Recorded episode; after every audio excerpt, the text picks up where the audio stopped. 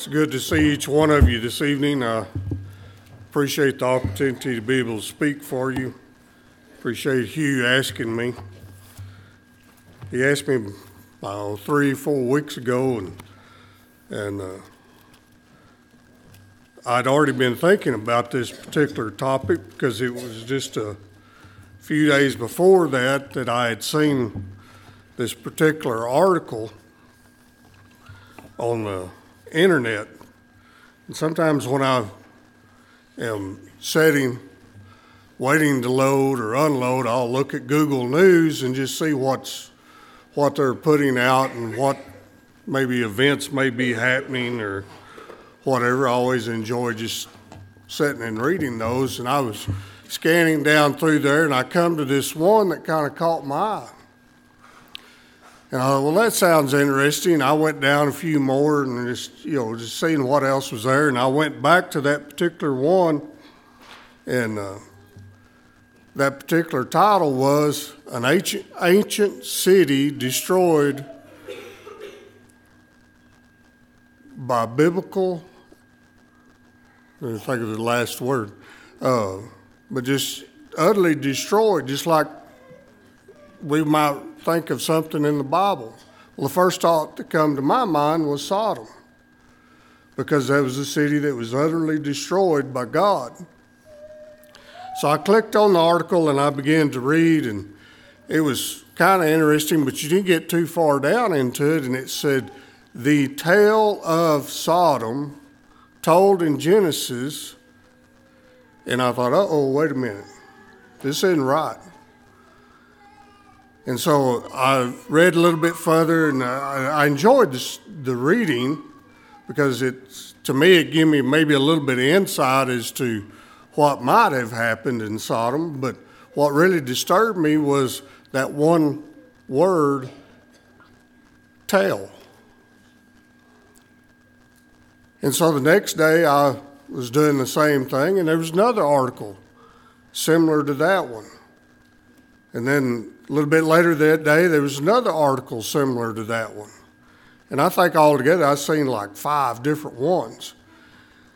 This particular research paper was put out and was picked up by multiple uh, news outlets, I guess you would say Newsweek, Forbes magazine, Yahoo News, Google News, you know, just went on and on. And they were all basically the same in reading but they had some differences as far as what was actually said in the article. It depended upon the writer that had read this research paper and then wrote his article about that research paper. But all of them, without a fail, said this is similar to a, the biblical tale of Sodom.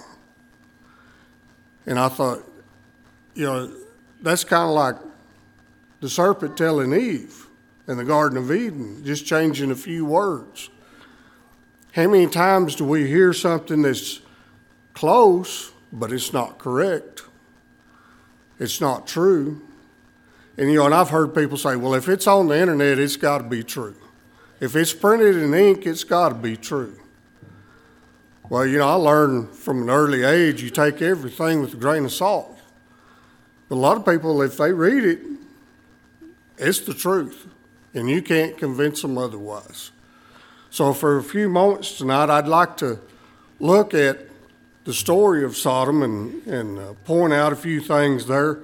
But I'm also going to share some of that article with you. I just went through and picked out a few things because I think it, it, uh, it's interesting as to what these scientists say they have discovered.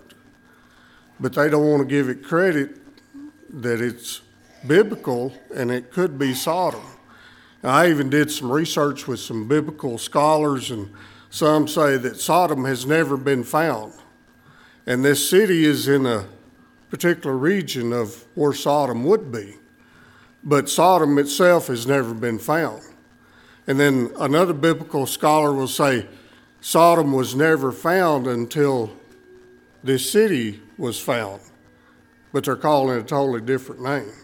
So you can take it for what it's worth and come to your own conclusion after we read the article, and I'm not going to bore you with all of it, just bits and pieces of it. But I'd like to start Genesis, the 13th chapter, with verse 10.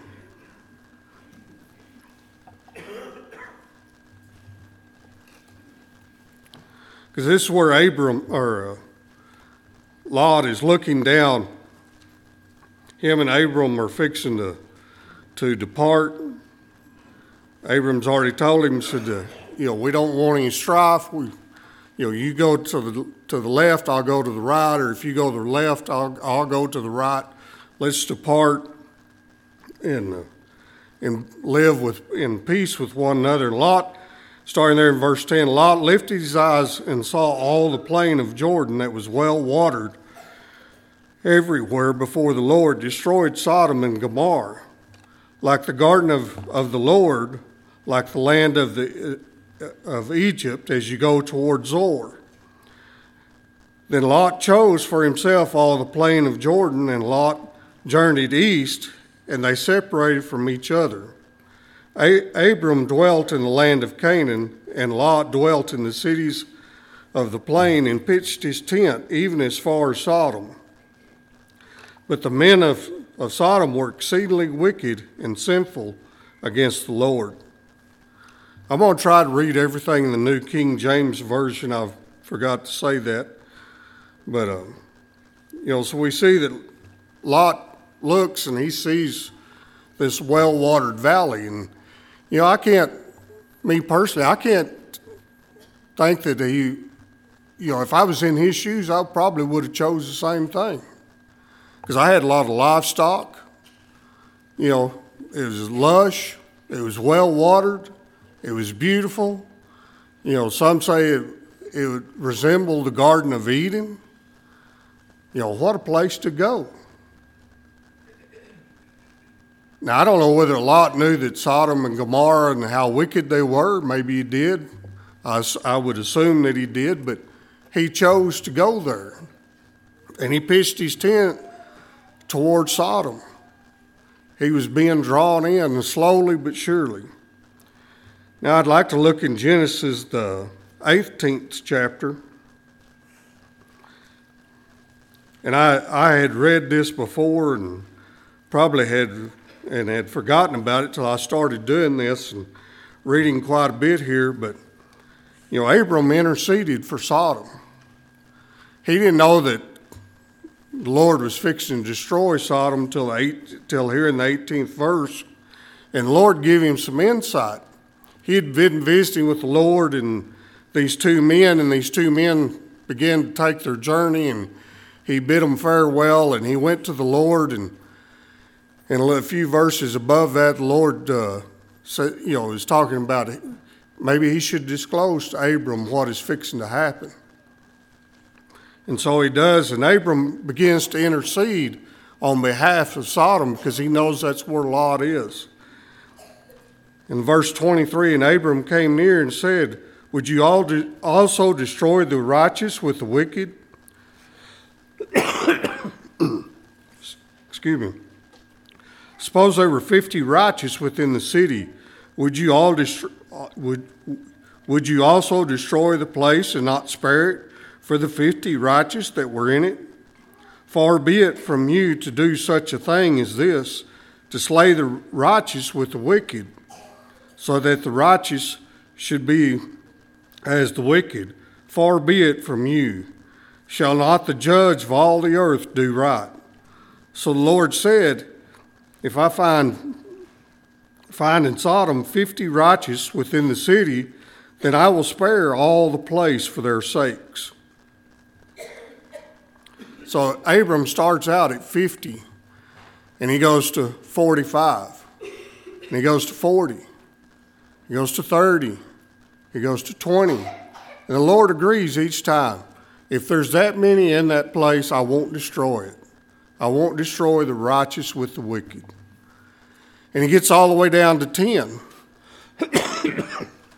and that's as low as Abram will go. And the Lord says, If there's 10 there, I won't destroy the city. I'll let it stand. But the Lord already had a plan in place, and it was beginning to unfold as we can uh, read if we go to Genesis, the 19th chapter, starting verse 1. Now the two angels came to Sodom, these are the two same two angels that had been with the Lord and Abram in the 18th verse. They came to Sodom in the evening, and Lot was sitting in the gate of Sodom. When Lot saw them, he rose to meet them and bowed himself with his face toward the ground. And he said, Here now, my lords, please turn into your servant's house and spend the night and wash your feet then you may rise early and go on your way. And they said, No, but we will spend the night in the open square. But he insisted strongly, excuse me. So they turned into him and entered his house. Then he made them a feast and baked unleavened bread, and they ate. You know, when I was reading this, I began to wonder how did Lot know that these two men that were coming into the city were from God. Were they dressed different? Did they act different? You know, Sodom was a big city. This area was very industrious, that had many smaller cities, but they were all, it's kind of like going to Metroplex. You didn't really know when you left one and entered into another one sometimes. But it's a highly populated city, and, and Lot sitting outside the gate at evening, and these two men walk up. And he bows before them and he calls them Lord. How did he know that? How did Lot know that they were righteous and they were coming to visit Sodom? I really don't have an answer. But there was something that told Lot that they were different. They weren't like everybody else in the city, and he was going to take care of them. And so he invited them into his house. And they said, No, we're, to stay in the square. Now, Lot knew how wicked the city was. No, that won't do. You need to come to my house, and I'll take care of you. Now, picking up in the fourth verse, now before they lay down, the men of the city, the men of Sodom, both old and young, all the people from every quarter surrounded the house. And they called to Lot and said to him, Where are the, where are the men who came to you tonight?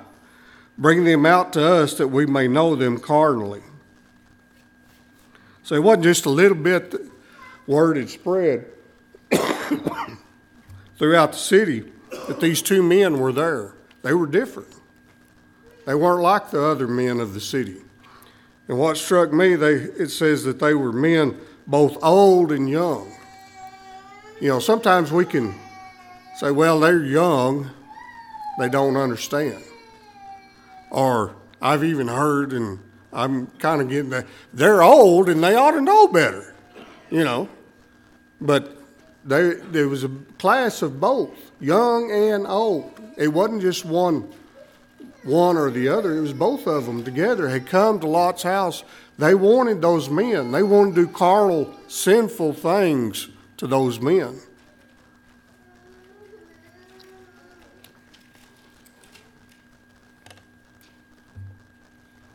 So Lot went out to them through the doorway and shut the door behind him and said, Please, my brethren, do not so wickedly.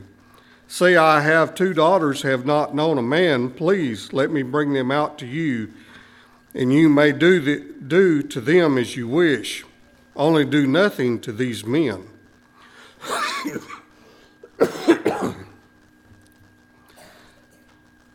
Since this is reason they have come under the shadow of my roof. You know, Lot was willing to sacrifice his two daughters for these men. And he says, This is the reason I brought them under my roof, so you couldn't get a hold of them. But I'll give you my two daughters. Now, I think that's, I, I don't, I don't understand that reasoning, but that was Lot's reasoning. And they said, Stand back. Then they said, This, this one came in to stay here and he keeps acting as a judge. Now we will deal worse with you than with them. So they pressed hard against the man Lot and came near to break down the door. But the man reached out with their hands and pulled Lot into the house with them and shut the door. And they struck the men who were at the doorway of the house with blindness, both small and great, so that they became weary trying to find the door. These two men that Lot had brought in, they rescue him. They grab him and bring him back in the house, shut the door, and they cause blindness, as, as one commentary said, said they blinded the eyes of those that were beating against the door. They couldn't find the door, so they come. They finally became weary and and left. Now in verse 12, then the men said to Lot, Have you anyone else here? Well, do you have any other family? Is there anyone else besides what who you have here in your house? Son in law, your sons, your daughters, whomever you have in the city, take them out of this place. He's giving him the first warning get your kin and get out. For we will destroy this place because the outcry against them has grown great before the face of the Lord, and the Lord has sent us to destroy it. So Lot goes to goes goes out and speaks to his son-in-law, who has married his daughters, and said, "Get up, get out of this place, for the Lord will destroy this city." But to his son-in-laws, he seemed to be joking. They took it as a joke that he was just pulling a prank on them. They had no no belief in what he was saying at all. When the morning dawned, the angels urged Lot to hurry, saying, Arise, take your wife and your two daughters who are here, lest they be consumed in the punishment of the city. And while he lingered, the men took hold of his hand, his wife, wife's hand, and the hands of his two daughters, the Lord being merciful to him, and they brought him out and set him outside the city. So it came to pass when they brought them outside that he said, Escape for your life.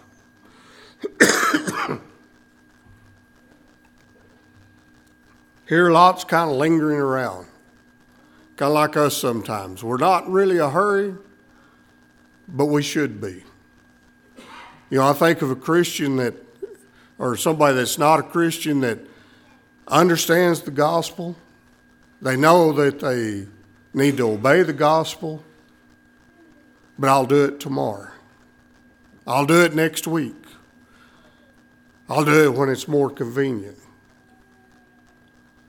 I don't have time right now. These two men literally took Lot and his family by the hand and took them out of the city.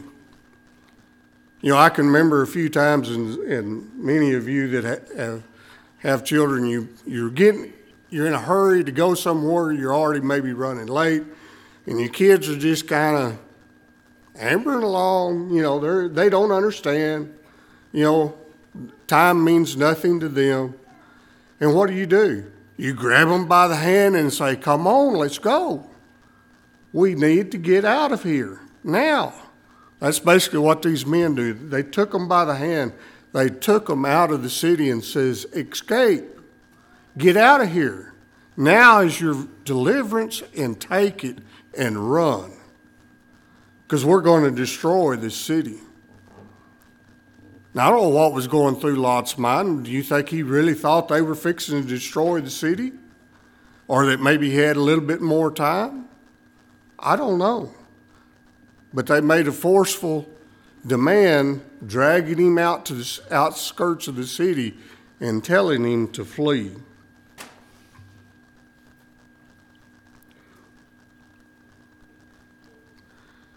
says, Do not look behind you nor stay anywhere in the plain. Escape to the mountains, lest you be destroyed. So he says, Don't stay anywhere even close. Get out. Go to the mountains. Get away. Don't even stay close because it's going to be bad. It's going to be ugly. Then Lot said to them, Please know, my lords, indeed now your servant has found favor in your sight, and you have increased your mercy, which you have shown me, my, me by saving my life.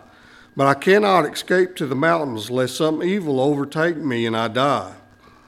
See, now the city is near enough to flee to. It is, it is a little one. Please let me escape there. Is it not a little one? And my soul shall live.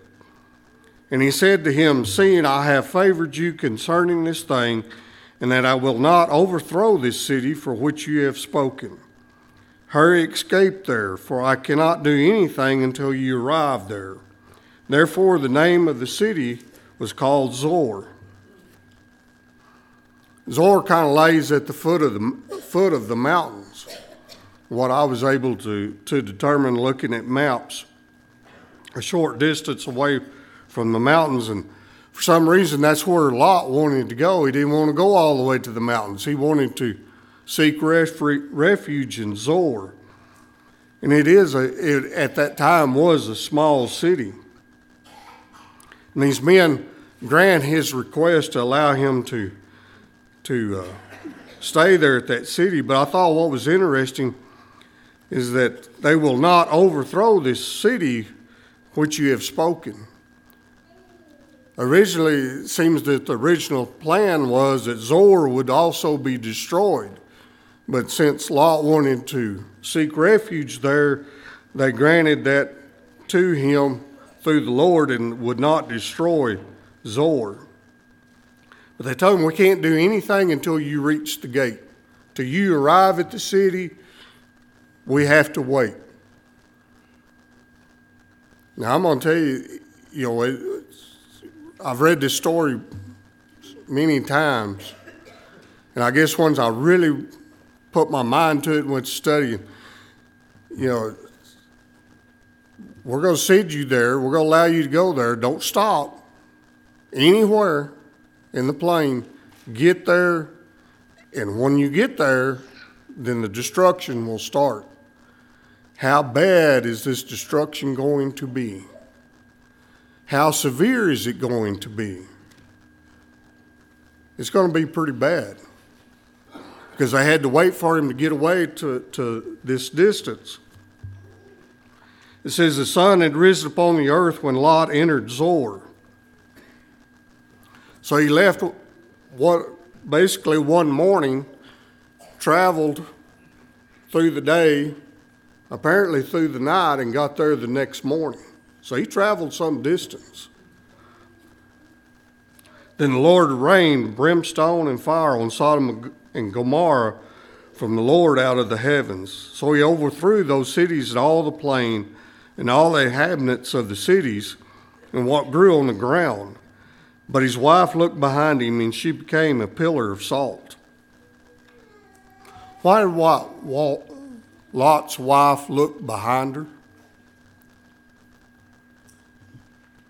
I surmise that she was concerned about her, her two daughters and son in laws. It doesn't say that there was any grandchildren involved. There might have been, may not have been. She was concerned about her family. She may have had other friends there. She may have had relatives there. It doesn't, it doesn't say. But she was concerned about those that were she was leaving behind. But she disobeyed God and she looked back and become that pillar of salt. It says in, in the 27th verse, and Abram went early in the morning to the place where he had stood before the Lord. Then he looked toward Sodom and Gomorrah and toward all the land of the plain, and he saw and behold, the smoke of the land which went up like the smoke of a furnace. And it came to pass when God destroyed the cities of the plain that God remembered Abram and sent out sent Lot out of the midst of the over, overthrow when he overthrew the cities in which Lot had dwelt. You know, God utter, utterly destroyed Sodom and Gomorrah. All of the plain. He destroyed everything. Everything that was on the ground, he destroyed it. You know, one commentary I read said that destruction was approximately 30 miles long and 10 miles wide. That's quite a destructive path. You know, these scientists that are, that I was talking about earlier, they say that, that this destruction was caused by a meteor, is what they're surmising. This one particular one is entitled A Meteor That Incinerated the Residents of an Ancient City Inspired the Biblical Story of Sodom, research suggests. I'll read you few, some out of this particular article in the Bible story of Sodom. God destroys the city and its inhabitants due to their wickedness. A study suggests the tale was inspired by a meteor that wrecked the ancient city of Tel El Haman. And I'm not for sure I'm pronouncing that right. It says there's a 160 foot meteor exploded in the sky there 3,600 years ago, incinerating people and homes. It says about 3,600 years ago, residents of the city of Tel El Haman started their days like any other. To the southwest, an object fell through the sky. All of a sudden, this thing explodes in a sudden burst of light. The heat from the explosion melted the bricks beneath the ground. A shock wave followed, which sheared off the top 40 feet of the palace and presumably liquefied people's insides.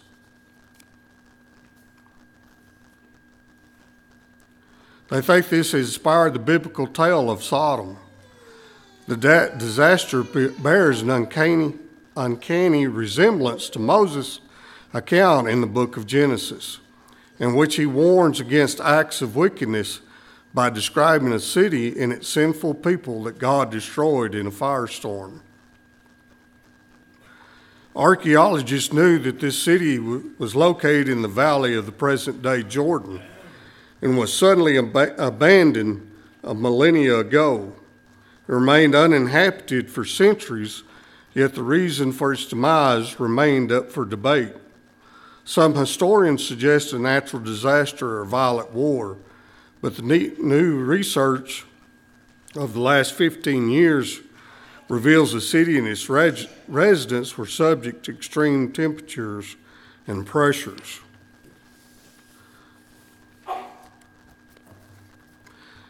They find evidence that things got really hot really fast, like a rock that had melted black on all sides, remnants of potted, uh, melted pottery and metal and glass that had liquefied and splattered into fragments of human bones. Glass starts melting at 2,500 degrees Fahrenheit, and iron and pottery melting points are even higher. We know that technology didn't exist at the time to generate fires of that kind of temperature. A layer of sediment during dating back 3,600 years, they found uh, fractured sand grains known as shocked quartz, which only form at very high pressures. Those pressures are also com- also converted wood and plants in in the city into microscopic diamonds, diamondoids. They're almost indestructible. They also found dust like particles called sphericals composed of vaporized iron and sand, and they form at approximately 20 2900 degrees. The sediment also included platinum, uranium, osmium, some of the rarest elements on the earth, which often come from meteorites. Meteorites. It says that the explosion above the city yielded a, a blast of between 5 and 30 megatons, at least 330 times more powerful than the atomic bomb that was dropped on Hiroshima. The air, air temperature rose to 3,600 degrees. More than likely, everything was, that was burnable would, would have caught fire like wood and clothes. Then came a shock wave, which had been felt like an intense wind barreling at 740 miles per hour. The shock wave that would have would pass through your body would make mush out of your insides. It would have been a hundred times more than what we normally feel. You know, many of the people likely died without knowing what had happened. In Sodom, in the Sodom story, God leaves nothing alive, while wiping out even that which grew upon the ground. And I found this interesting. The researchers' findings also offer an explanation for that. They observed a high concentration of salt in the sediment layers, which, had, which would have been toxic to crops. If the meteor had exploded southwest of the city, it may have vaporized or splashed water from the nearby Dead Sea into the sound, surrounding soil. And historical records show that the area in the Middle East was abandoned for up to 600 years. And it's still not very, very much populated. In one article, it was also stated that the biggest problem was there was not a crater found. Most time when a meteor comes in like that and crashes, it creates a, a, uh, a crater, and they have no crater to back this up. That's the reason they surmise that it splashed in the Dead Sea and cast water upon uh, the Dead Sea water upon the land, and because it become so salty that it couldn't grow anything. You know, in my mind, I don't care whether God used a meteor or whether he used a firestorm. It happened. Sodom was utterly destroyed. I've never seen fire and brimstone, have you? I don't want to see fire and brimstone. I don't want to be in that place. I don't want to be in that kind of torment. You know, those people may have been lucky that they were killed virtually instantly. In one of the papers, it said that the reason they think that was that was a tale was that someone may have survived, and they told that story of Sodom. Just changed the name and called it Sodom and told people about it, and it ended up in the Bible. I'm sorry to say this is the truth, the absolute truth. And if Moses wrote it and he was inspired by God to write it, then it happened. There's no doubt in my mind. Like I say, I think the article is somewhat interesting and may give you a little bit of an insight as to how intense something like that could be. But you know, I don't care what God chose. He may have chose a meteor. He may chose some other form. But he destroyed Sodom, and we have a record of it. You know, if we turn, let's turn to Luke the 17th chapter, starting verse 28. Likewise, as it was also in the days of Lot, they ate, they drank, they bought, they sold, they planted, they built. But on that day that Lot went out of Sodom, it rained fire and brimstone from heaven and destroyed them all. Even so will it be in the day when the Son of Man is revealed. You know, that day is coming that the Son of Man is going to reveal himself. And just like it says there, many people are going to be doing the same thing they've always done. They're going to be going about their daily lives. They're not going to expect anything different. The sun come up, I'll do what I do every day, and the sun will go down. What a rude awakening that's going to be. You know, we've been given a way of escape by God, just like Lot was given a choice. He was given a path of escape, and he eventually took it, and him and his two daughters were saved. His wife looked back and became that pillar of salt. But God made a way of escape for him, and He's made a way of escape for us if we will become a child of His. In Mark, the 16th chapter, verse, starting verse 15, it says, And He said to them, Go to, all the world and preach the gospel to every creature. He who believes and baptized will be saved, but who, he who does not believe will be condemned.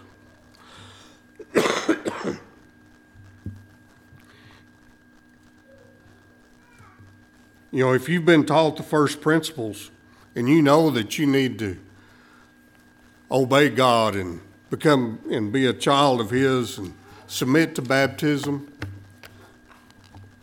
don't be like Lot and kind of put it off. Oh, I've got time. There's no rush.